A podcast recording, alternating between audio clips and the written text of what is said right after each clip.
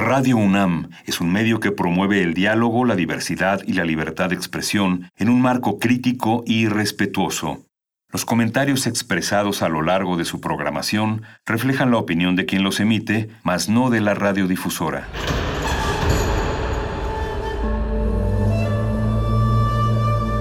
Un templo para la apreciación del ser mediante el sonido. mediante el sonido para nosotros. El sol sale durante la noche. Nuestros gritos llevan la mesura del silencio. Y el descontento está lleno de baile y risas. A todo, incluso a nosotros, nos resistimos. La universidad. Ustedes y nosotros somos Resistencia modulada.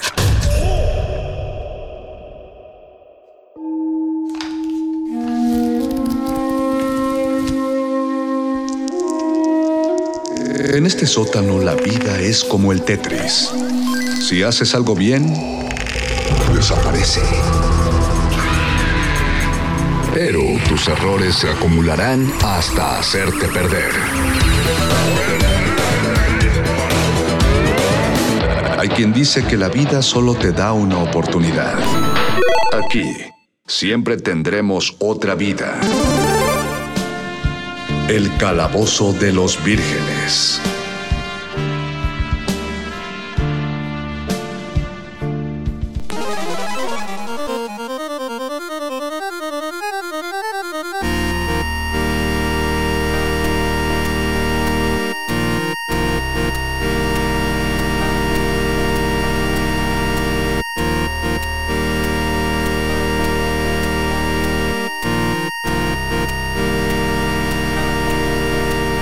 Noches Resistencia, buenas noches queridos vírgenes, bienvenidos a otra emisión más del Calabozo de los Vírgenes. Ojalá estén disfrutándolo con sus florecitas al lado y todavía tengan sobre el buró su osito de peluche envuelto en celofán, rodeado de globitos y de, y, de confeti, o todavía tengan una paleta payaso que les dieran, o, que se quedaron con la bolsa de paletas de manita que iban a repartir a sus amigos, pero no pudieron repartir porque no hay clases, porque estamos todos encerrados. Ojalá estén con los resabios del pasado domingo, de las celebraciones del 14 de febrero. Los saluda su ñoño máster de confianza, el Mago Conde, transmitiendo desde el 96.1 de FM en Radio UNAM. Les damos la bienvenida no solo a Resistencia Modulada, sino al Calabozo de los Vírgenes. Y aquí tenemos nuestros amorosos rolocutores que nos vienen a contar esta, esta noche acerca de sus sus impresiones más amorosas sobre el amor friki, porque aunque no lo crean, los niños también tenemos nuestro corazoncito y por eso está nuestro sanador sonoro, Paquito de Pablo. Conde, auditorio, muy buenas noches, gracias por su sintonía. Eh, pues sí, estoy aquí enamorado, la verdad. Eh, es el mejor sentimiento del mundo.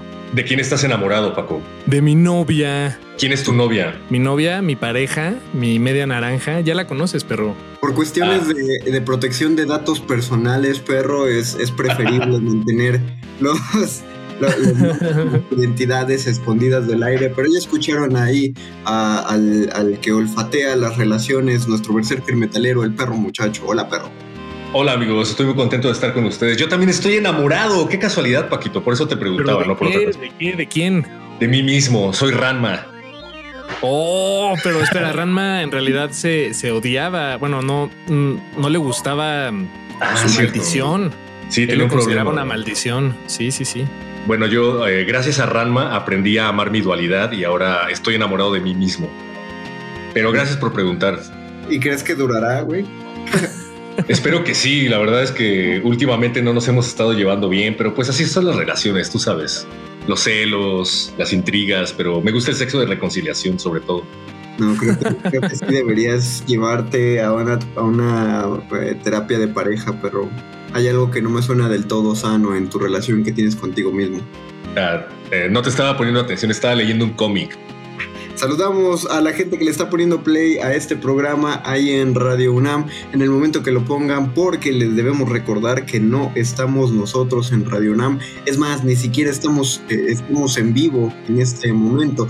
Grabamos este programa para llevarlo hasta ustedes este 16 de febrero eh, por la noche, es decir, es especial para esta fecha, no crean que estamos retransmitiendo, pero no estamos en vivo. Aún así, estamos leyendo sus comentarios a través de las, de las redes sociales. Paquito, ¿dónde estamos leyendo? Estamos leyéndolos en Twitter, arroba Rmodulada, esa es nuestra dirección, ahí con gusto les leemos. Muchísimas gracias eh, por sus comentarios, un poco desfasados temporalmente, pero aún así los leemos. Y bueno, y los atendemos en tiempo real, eso sí, solo ya, saben, hay un, hay un desfase ahí muy extraño. Tenemos ya una larga cadena de tweets y de historias de Instagram que estamos respondiendo, ya están creciendo las redes, súmense a nuestro hype a través de las redes sociales con nuestro hashtag calabozo amoroso. Eh, cuál es para ustedes la mejor muestra de amor friki que no que conozcan y no con la que fantaseen, sino que hayan experimentado. La que, la que les parezca eh, lo, más romántico dentro de este mundo de la, cultura popular que eh, ya, ya entraré en ese tema cuando regresemos de nuestra primera pausa musical, pero me parece que es el primer contacto que tenemos eh, con, este tipo de, de, sentimientos y emociones y eso deja que recaer mucha responsabilidad en quienes hacen estas caricaturas o estos juegos. Así que vamos a escuchar nuestra primera pausa musical de la noche. Esto es de Redbone, justo como la escucharon en Guardianes de la Galaxia, Come and Get Your Love. Sonando uh. aquí a través del calabozo de los vírgenes, todo, todos los corazoncitos van acá. El calabozo de los vírgenes.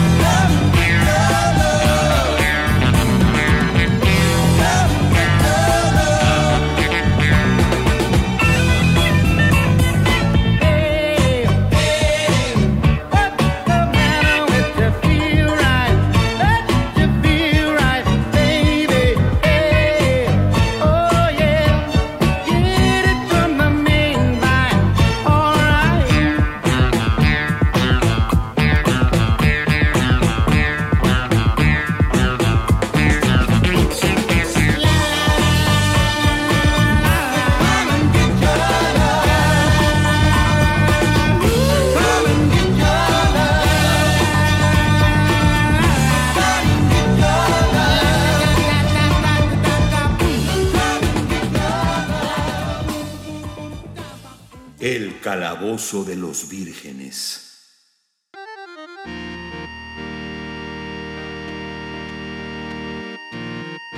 Al calabozo de los vírgenes, todos los corazoncitos van acá. Acabamos de escuchar Come and Get Your Love de Redbone, como lo escucharon en el soundtrack de Guardianes de la Galaxia. Y les recordamos que nuestra emisión del día de hoy es acerca de amor y cariño friki, cómo se expresa en el mundo de la cultura popular este, este sentimiento que ya Paquito definió como el mejor sentimiento del mundo. ¿Sostienes tus palabras, Paco?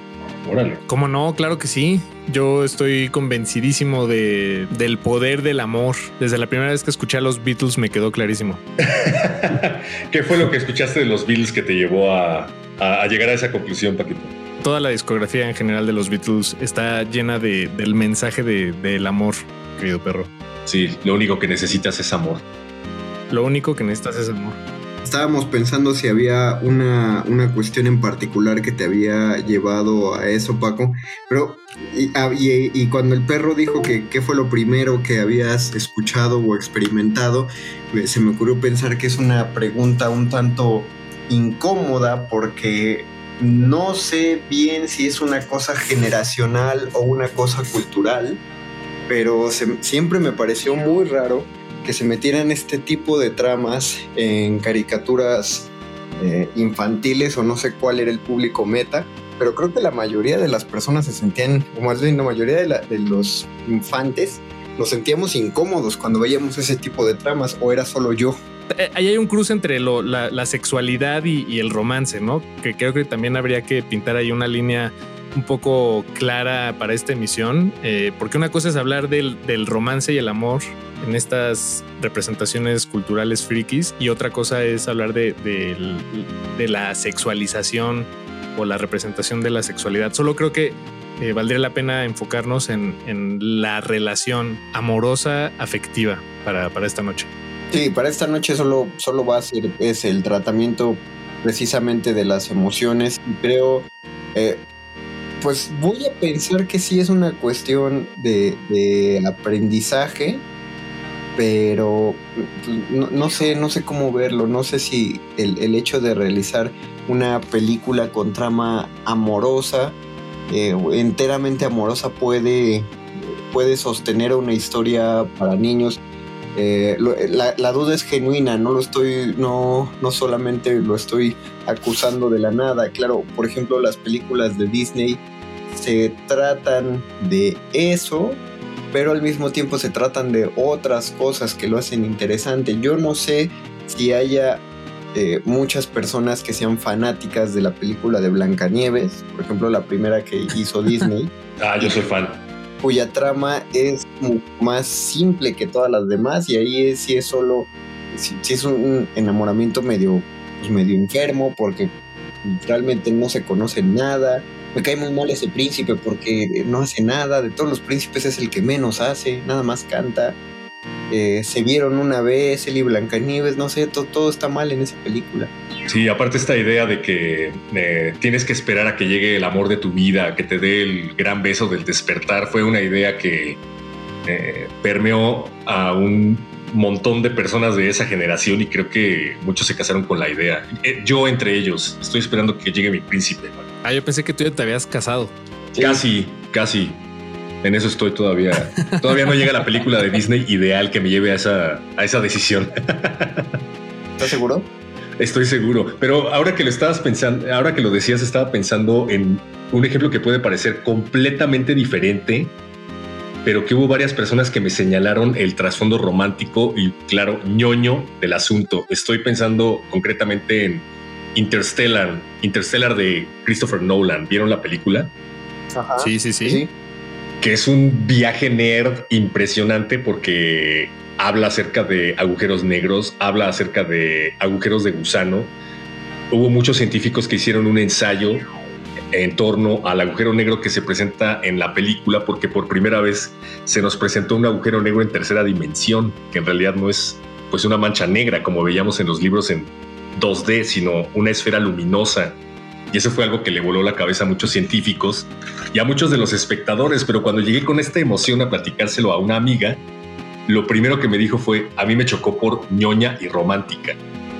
Y es que yo no había topado que el trasfondo de todo es de lo que hablaba Paquito al inicio.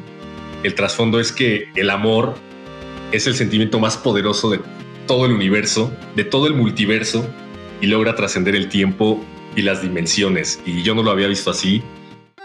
Y ahora, pues no estoy decepcionado, pero sí me queda claro que efectivamente es una película muy ñoña. Es un mensaje muy Disney, ¿no? ¿Hablan del amor del, papá y la hija? O, el amor en general, pero sí. Ajá. Está ejemplificado en el amor del papá y la hija y luego en el amor de Anne Haraway y el protagonista. El amor heterosexual. Sí, bueno, este, en, en, ese caso sí. Em, yo cuando vi la película también me, me, sorprendió que esa fuera la solución y resolución de, de, la historia. Mm, no creo que esté mal, creo que cierra bien esa, esa película, pero también me, me, pregunto qué diría el Paco del inicio de esta emisión que decía que el amor es el mejor sentimiento, em, porque creo que sí es el mejor sentimiento, pero no necesariamente es el mejor broche de cierre para todas las películas, porque además muchas tienden a eso o, o tendían al final feliz, al digo, de entrada todas las que decía Conde, por ejemplo, todos los clásicos de Disney de las princesas, eh, Pocahontas, Cenicienta, Blancanieves, eh, La Bella Durmiente, La Bella Durmiente, o sea, todo ese primer lote de princesas, ¿no? Las más clásicas. Exacto. Este. Son, son, pues las recordamos como historias románticas, pero en realidad eh, de, romance verdadero, creo, tienen muy poco. Ahora, ahora nos damos cuenta. Bueno, no, siempre fue así, siempre, siempre lo supimos, solo ahora nos damos cuenta de cómo, del impacto que tuvieron esas narrativas en nuestro comprendimiento del, romance. y, que teníamos, sí, teníamos razón cuando hacíamos los chistes de las sobre las películas, ¿no? Veíamos a la sirenita y decíamos, te estás obsesionando mucho con un muchacho que nada más viste en una estatua y una vez de un barco. lo, decíamos en chiste y, conforme más la vimos y más lo, analizamos, decimos, oye, pues no estábamos tan equivocados, hay algo, hay algo muy raro en esa trama. Una fórmula que el mismo Disney, eh, bueno, la misma productora Disney ya ha corregido, ya, ya sus tramas no, no se simplifican a ese grado, sin embargo, parece ser que no solo en Disney, sino en todo Hollywood y en general, cualquier película, cada vez que se menciona el amor, es como una, es, como una cuestión que no tienes que justificar, ¿no? Solo tienes que poner dos personajes que se enamoraron, ni siquiera tienes que, poner por qué se enamoraron, porque como no se puede definir y no puedes decir que eh, en base a qué alguien se enamora, de otra persona, pues no lo tienes que justificar. Y de hecho muchas películas incluso se tratan acerca de personas que se enamoran, de personas que creyeron que nunca se iban a enamorar. Sí, y además eh, que el elemento catalizador del conflicto o que la motivación del personaje principal sea, como decías, un interés romántico basado en una persona que es prácticamente una desconocida, siempre me pareció bastante extraño incluso de niño. Eh, no estoy seguro de que se haya corregido, pero ¿Tú como guionista en general lo percibes?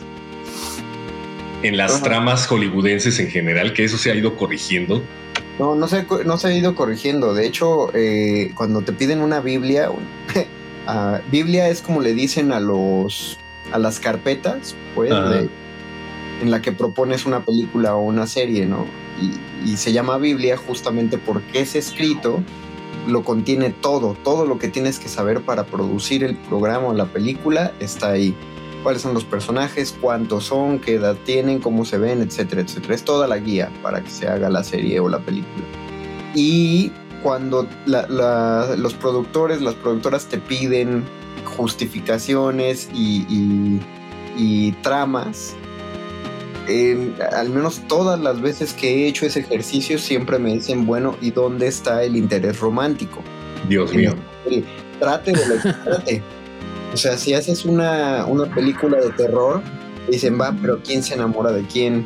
Si la haces de acción, órale, pero ¿quién se enamora de quién? Y, y ajá. ¿Y por qué?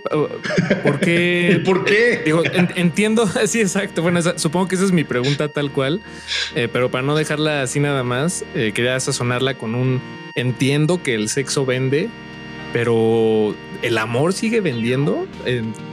digo, no sé, es pregunta genuina también. Eh, o sea, en una, de, en una de esas supongo que sí, pero no sé.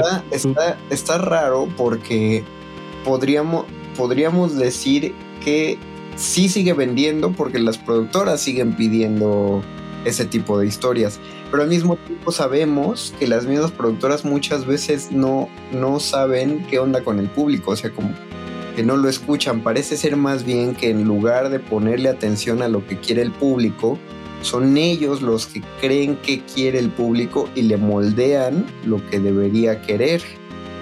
Sin embargo, poniendo, o sea, sobre esa misma línea, yo no sé qué sería, por ejemplo, de todas las películas del universo Marvel, solo, solo las películas del actual universo, qué sería si no estuvieran las tramas amorosas de por medio en todas las películas. No hay, no hay una película de ese universo que no tenga trama amorosa. A ver, déjame pensar bien, porque seguramente sí la hay. bueno, yo debo decir, ajá. Piénsalo y todas tienen un arco donde hay un interés romántico de alguna manera y es un interés romántico que, que sí hace algo en esa trama y sí va a trascender más allá de esa película, justo como todas las películas, esas películas están planteadas para seguir funcionando después de que se acabe la película, todo está planteado. Tal vez no me había resonado tanto esto que mencionas por el hecho de que yo ya estaba familiarizado con los cómics antes de llegar a la sala de cine y no me sorprendía tanto el romance que ocurrió entre Visión y la Bruja Escarlata, que todo el mundo sabía que iba a ocurrir. Queríamos ver cómo se iba a, gestar, porque ya sabemos que iba a ocurrir tarde o temprano, pero sí debo decir que me sentí muy incómodo cuando en Age of Ultron aparece el interés romántico entre Black Widow y Hulk. La verdad sí dije como, ah, lo sentí muy forzado. Y no sé si es porque no lo habíamos visto antes en los cómics o yo al menos no lo había visto antes en los cómics, eh, pero lo, sentí forzado, lo sentí como que alguien en la producción a la hora de estar planeando el guion dijo, bueno, ¿y ahora quién se va a enamorar de quién? Ya sé, Black Widow te vale. no me gustó para nada. Eh, yo no lo sentí forzado, pero sí entiendo de, eh, de dónde viene tu, tu molestia, porque o sea, una cosa es que yo no lo sintiera forzado, creo que lo justificaron bien, pero otra cosa es que parece ser que sí estuvo forzado. Porque tenían que decir, ok, Black Widow debe estar enamorada de alguien o alguien debe estar enamorado de Black Widow. O sea, forzosamente, ¿no? Así lo, así lo plantearon. No va a ser eh, el Capitán América porque él tiene un amor eterno. Que bueno, después no fue tan eterno, ¿no? Pero como una sola mujer. Luego se enamoró de la sobrina. Exacto. No va a ser, sí, muy enfermo también. No va a ser eh, Tony Stark porque no. Él ya se volvió hombre de una sola mujer después de que casi se muere. No va a ser eh, Hawkeye porque él ya tiene esposa. Y, ahí eso que sí les tengo que abonar y que es muy bonito, que sí plantearon una relación muy de amigos eh, y, muy bien hecha entre hombre y mujer, que es un mito que casi siempre se tiene que derrumbar en la sociedad, de si se puede una, una relación de pura amistad entre hombre y mujer. Ahí construyeron una. Entonces, pues sí, creo que más bien se voltearon y dijeron, pues que hay, hay que a fuerzas emparejar a esta mujer con alguien. Sí. Fíjate, no lo había pensado, me gustó mucho esa relación entre Hawkeye y Scarlet Witch, digo, y Black Widow. Yo estaba esperando en que cualquier momento Disney dijera, a ver a qué hora se besuquean estos dos y el hecho de que no ocurriera fue algo que yo disfruté mucho. Que, que exacto, em, me parece, mm, aquí les fallo con el dato exacto, pero voy a lanzar un volado al aire y le voy a apostar a que, a que sí lo tengo, pero me parece que Mulan es la primera película de Disney en la que no termina la, eh, la relación o el conflicto, el interés amoroso con un beso, porque siempre hay esta tensión entre Mulan y el. el, general, ajá. Ajá, el general. Eh, y al final, bueno, termina la, guerra. Estoy hablando, por supuesto, de, Mulan, la, original, la, animada. Ajá. Ajá. Termina la guerra. Em, él reconoce la grandeza de Mulan como guerrera y como persona y sobre todo como mujer y, y regresa a él a casa de Mulan, pero no terminan besándose. Me parece que es la primera película de Disney que lo hace eh, muy bien, porque también los besos, cerrar con un beso, pues ya es un cliché en sí mismo. Sí, es, fácil. Es, es, fácil, sí. Ahora es fácil. Tal vez en un momento fue, no fue, fue original, tal vez. Me gustaría pensar, digo, como un ejercicio de imaginación, si nos vamos atrás en el tiempo, no sé, a La Sirenita o a La Bella Durmiente, todavía no existe el, eco que ellos, que estas películas crearon en nuestras concepciones del romance. Claro, claro. estamos en el cuarto de los guionistas eh, mientras escriben estas historias. Tal vez ellos mismos son frikis, apestan a chetos de, de aquel entonces no conocen el amor y tal vez la idea de, que exista la posibilidad de que con solo cruzar la mirada con una persona en la calle o en un muelle, como en el caso de la sirenita, que ahí puedas encontrar el amor y no necesita eh, otra explicación más que eso mismo, pues no se me hace, no se me hace algo feo, o sea, se me hace una, un anhelo narrativo completamente válido pero sí, se abusó mucho de, eso, creo. Eh, se ha abusado mucho de eso. Ya no, ya no tiene ese impacto profundo de, la belleza del amor o del romance, creo yo. Sí. Se desgastó. También. Como las canciones de Maluma. Esas no se han desgastado, yo las sigo escuchando por alguna razón. Pero también no sé. Se desgasta.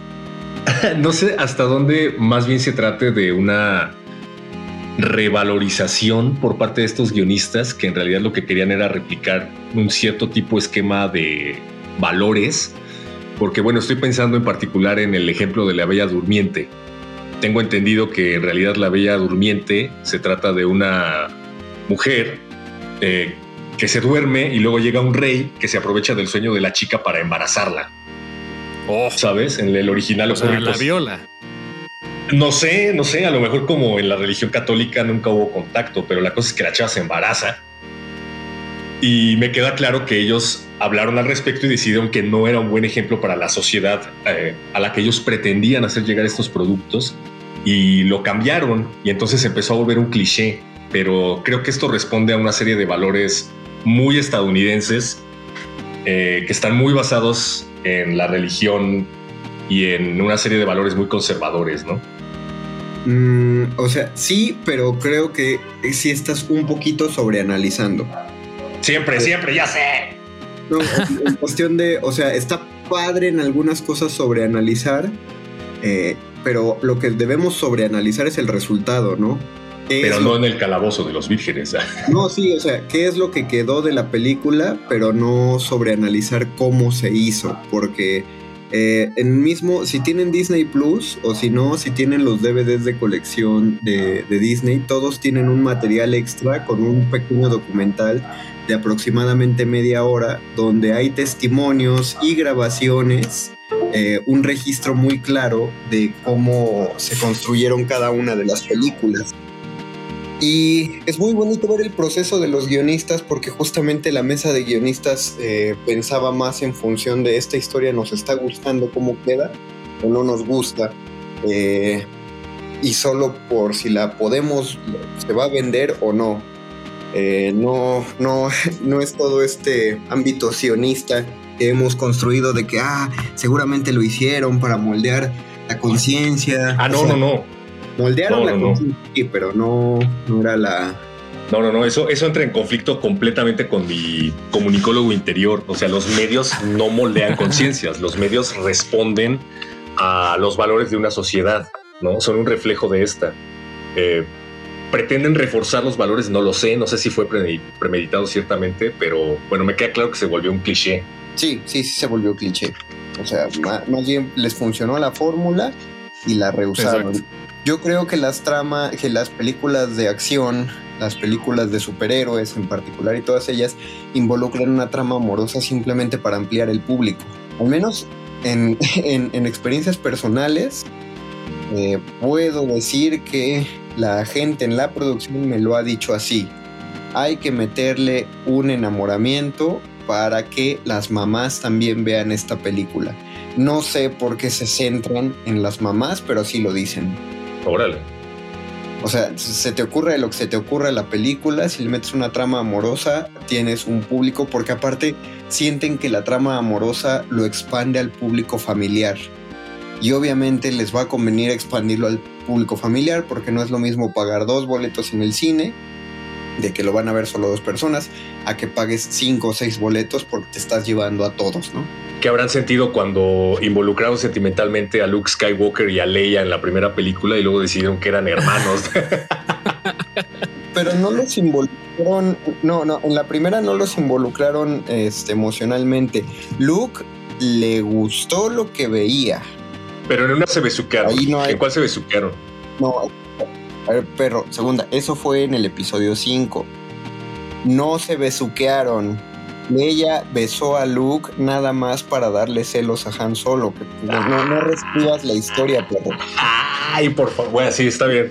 Cuando tú dices se besuquearon. No lo, pues, había, no lo había entendido así. Había, la voy a ver otra vez es más. Tienes razón. Cuando tú dices se besuquearon, uno dice, ah, se pararon uno frente al otro y por una tensión que llevaban armando durante escenas, se besaron y no fue así. Luke estaba sentado, Leia se está peleando con Han Solo, él le dice una cosa, ella se enoja, se voltea y le roba el beso a Luke y luego sale de donde está y Luke nada más se cruza de, se pone las manos atrás de la cabeza, así como diciendo, eh, mira, mira, nada más te gané.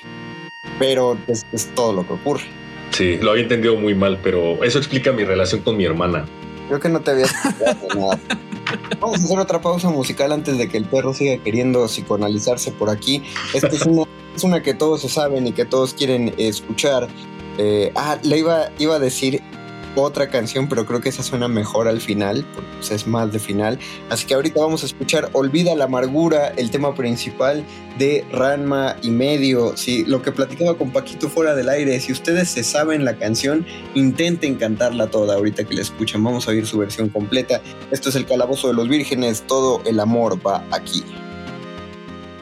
Y los besitos entre hermanos. ya. El calabozo de los vírgenes. El amor siempre va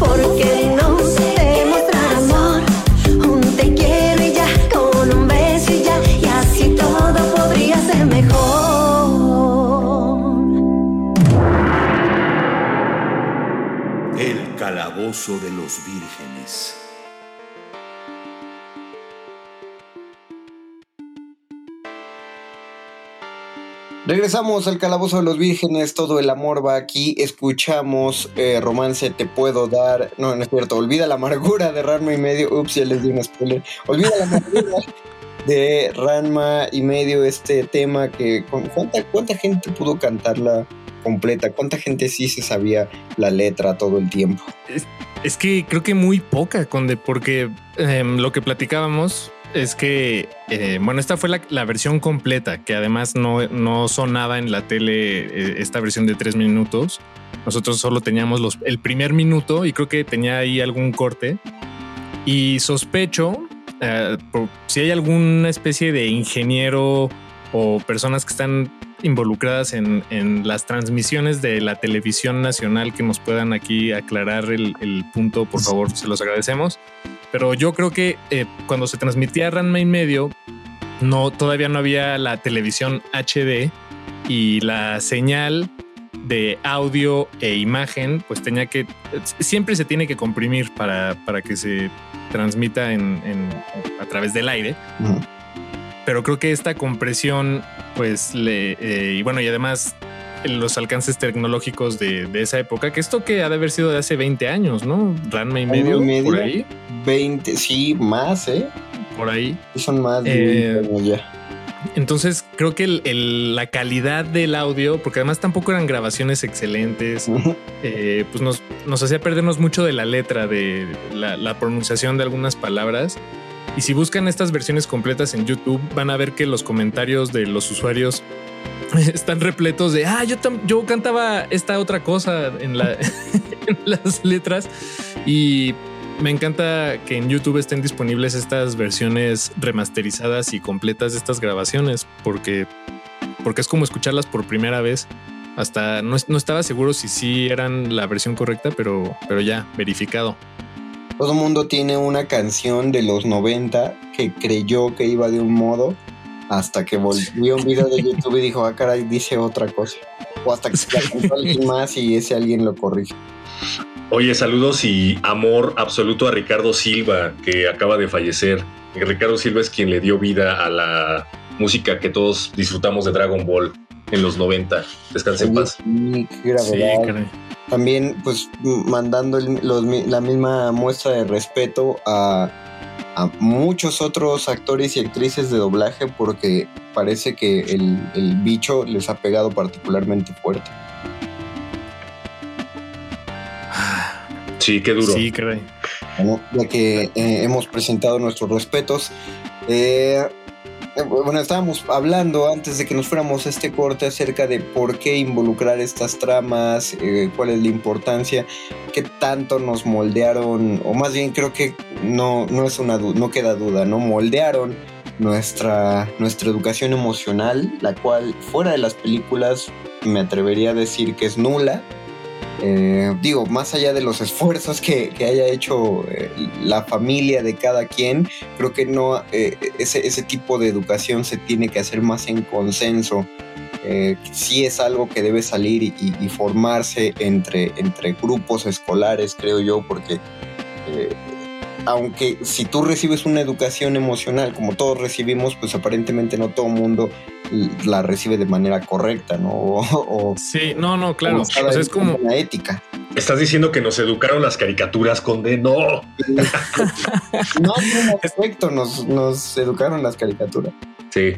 Creo que hay otra pareja del mundo friki que yo consideraría muy importante. Bueno, no sé si importante es la palabra, pero, pero creo que es una pareja muy famosa y al mismo tiempo pasa desapercibida y es Lois Lane y Superman. Uf. Ah, claro. Porque es la definición del superhéroe que llega volando a salvar. Eh, mi héroe, ¿no? La, la, la historia ha tenido, y, y, digo tenido porque es forzoso, ha tenido que transformarse para sobrevivir. Eh, de, de, otra manera no, ya no se sostendría en la actualidad. Sí, eh, Lois Lane pasó de ser la damisela que está siempre en peligro y eh, Superman siempre la rescata a la mejor reportera del mundo, ¿no? Y, siempre lo, Eh, Ahora las tramas tienen que ver con que Lois Lane siempre se involucra en historias peligrosas de investigar, eh, requiera lo que requiera. Entonces creo que eso apuntó bien en la, en la película, en la de Batman contra Superman, cuando ella pide una entrevista con el líder de un grupo terrorista y, y- y se mete hasta, hasta el fondo de ese campamento con tal de conseguir la nota. Pero sí, si no la volvieran una, una periodista, si no la hubieran convertido en esa intrépida periodista, eh, esa, esa relación se habría vuelto muy lamentable en poco tiempo. Interesante lo que dice Mario porque estaba pensando, ¿tú has leído Spider-Man contra Superman?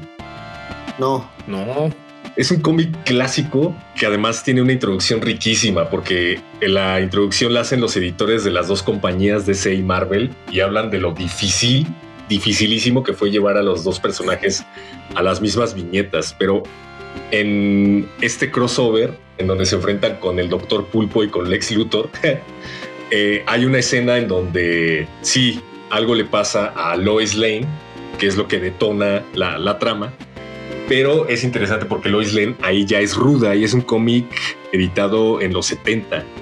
Y entonces hay una muy interesante escena en donde se juntan Mary Jane, que es la pareja en ese entonces de Peter Parker, y Lois Lane, que es la pareja de Clark Kent.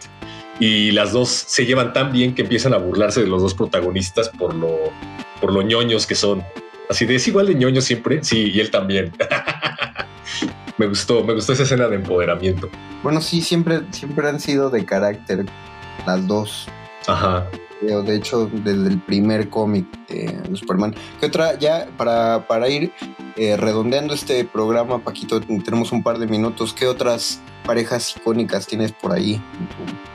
Em, bueno, creo que no podríamos dejar esta emisión sin mencionar eh, a Pedro Picapiedra y, Otra y vez. Vilma y Vilma Picapiedra y bueno y, y a sus a sus paralelos del futuro. este, a, ¿cómo se llama? Ultra- a los supersónicos. Supersónico y ultrasónico. Exacto. Ultra, qué gran nombre. ¿Por qué no empezamos a ponerle ultra a las niñas que nacen? O super Está buenísimo. a las niñas que nacen. De bueno, Super Conde y Ultra y ul- y Ultra Castañeda. Me encanta. Muchas gracias. Oye, Bueno, tú sabes que en el idioma original su nombre es Jane. de la esposa y es George, el de él. Sí, es más aburrido.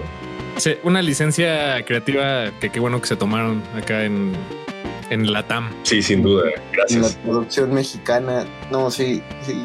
Eh, ya, ya se había planteado, ¿no? Que la, la cama de los Picapiedra fue la primera cama matrimonial que apareció en la televisión. fue la primera vez que se vio a un matrimonio acostado en la misma cama. Eh, Órale. ¿Es O sea, antes se Ah, mira. retrataban en camas separadas, es- mis abuelitos. Órale. No sé si también, no sé si es exageración o, o- o- o también era así en la televisión, o más bien solo era así en la televisión, pero sí, la- los matrimonios estaban en camas separadas en la tele, porque, o sea, meter a dos actores en la misma cama, primero, meter a dos actores en la misma cama ya implicaba algo, incluso estando frente a la cámara, y luego que esa intimidad, esa, mi- esa cama matrimonial se la mostraras a la gente en la sala de su casa, era como un escándalo tremendo. De ahí la referencia eh, en el segundo episodio de WandaVision, donde se van a, están acostados y están cada uno en sus camas, y luego Wanda junta las dos camas y se vuelve una cama matrimonial. Porque la- los picapiedra fueron los primeros que aparecieron así. Digo, la cosa que fue en una caricatura es que pues, a la gente le importó muy poco, lo, lo asimilaron muy rápido y de ahí en adelante ya los matrimonios pudieron dormir en camas matrimoniales en la tele.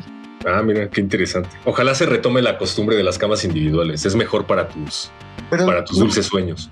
No, pero lo que, lo que sí es cierto de todas esas eh, eh, parejas es que siempre plantean lo mismo.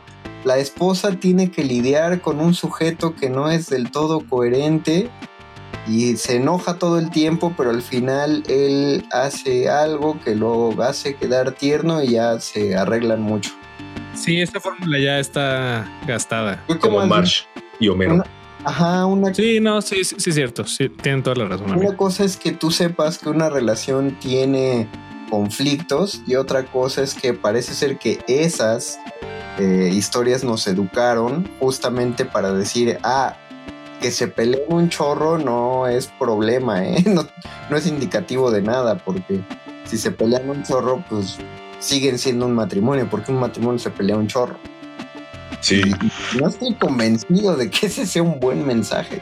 No, y, y también sigo pensando que es en buena medida un reflejo de la época, porque probablemente no era tan común que mis abuelitos se pelearan y terminaran abandonándose mutuamente, como sí podría ocurrir con una pareja hoy en día, ¿no? Antes creo que era una institución muchísimo más sólida y difícil de, de quebrantar, a pesar de que fuera insoportable. Claro. No, y, y- y hay una cosa que es muy incómoda. Si retratabas un matrimonio, tenías que retratar amor. Porque Ah, claro. y, y- y- y sabemos que no, que no se empata. Claro, ¿qué tiene que ver, no? Dicen ¿Qué tiene, qué tiene que ver? el matrimonio y el amor. Jaja, jaja, saludos. Bueno, para, para finalizar, para ya darle la vuelta, la redondeza a esta serie, a, este programa, a esta emisión, que agrademos que nos hayan escuchado, mencionen sus parejas wikis favoritas, empezando por ti, perro muchacho. Mi pareja friki favorita, ay, estoy en una disyuntiva. Eh, no sé si mencionar a Peter Parker y a Mary Jane, nada más porque me gustaba leer los cómics de Spider-Man en los 90 y la trama que tenía que ver con Mary Jane era, era muy rica. O Catwoman y Batman, porque eh, tienen una relación muy difícil. Los han querido emparentar varias veces y creo que a la fecha no lo han logrado, ¿sí? ¿Ya los casaron? Eh, no te voy a contar el final del arco que se llama justamente La boda de Batman y Catwoman. Ah, bueno, pero eso, me gusta como... No te voy a decir que no te va a decepcionar. Ah, bien, me, me gusta esa relación que tienen entre los dos, agresiva. Eh, Paquito de Pablo. Yo creo que yo me quedo con, con Wanda y Cosmo de los Padrinos Mágicos.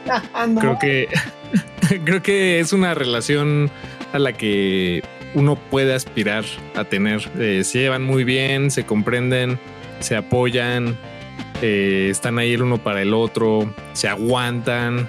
Son Eh, mágicos. Son ma- y sobre todo son mágicos. Entonces me, me quedo con ellos. Nice. ¿Y tú, Conde?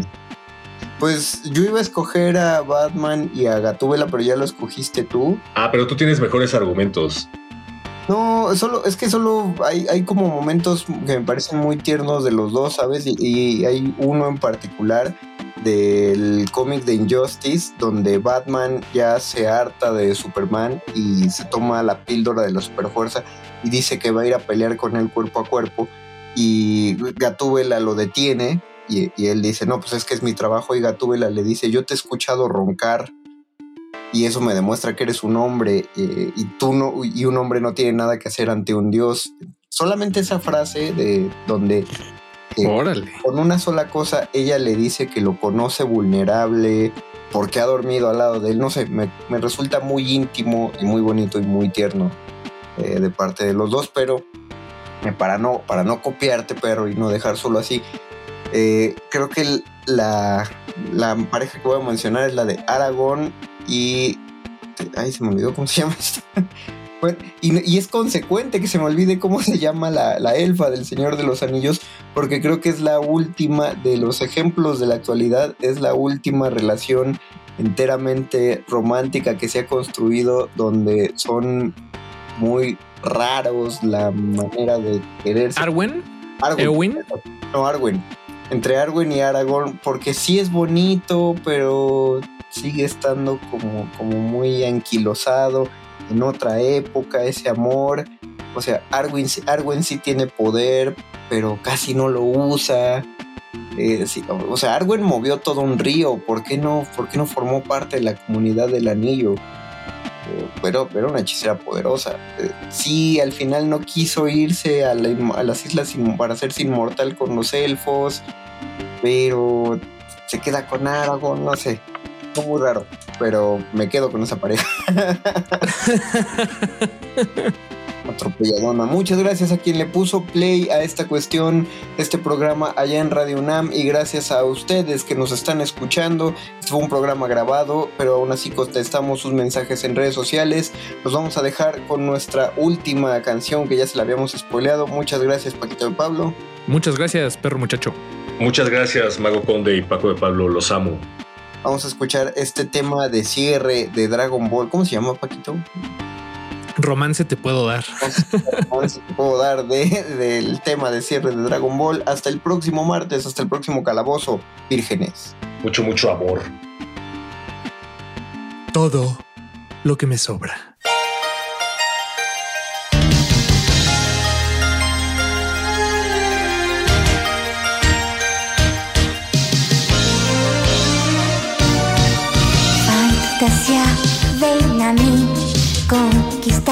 Te quiero yo, juventud. Un misterio vas a descubrir. Todos quieren pronto vivir aventuras, mil y algo más, juventud. Conserva la inocencia que hay en ti.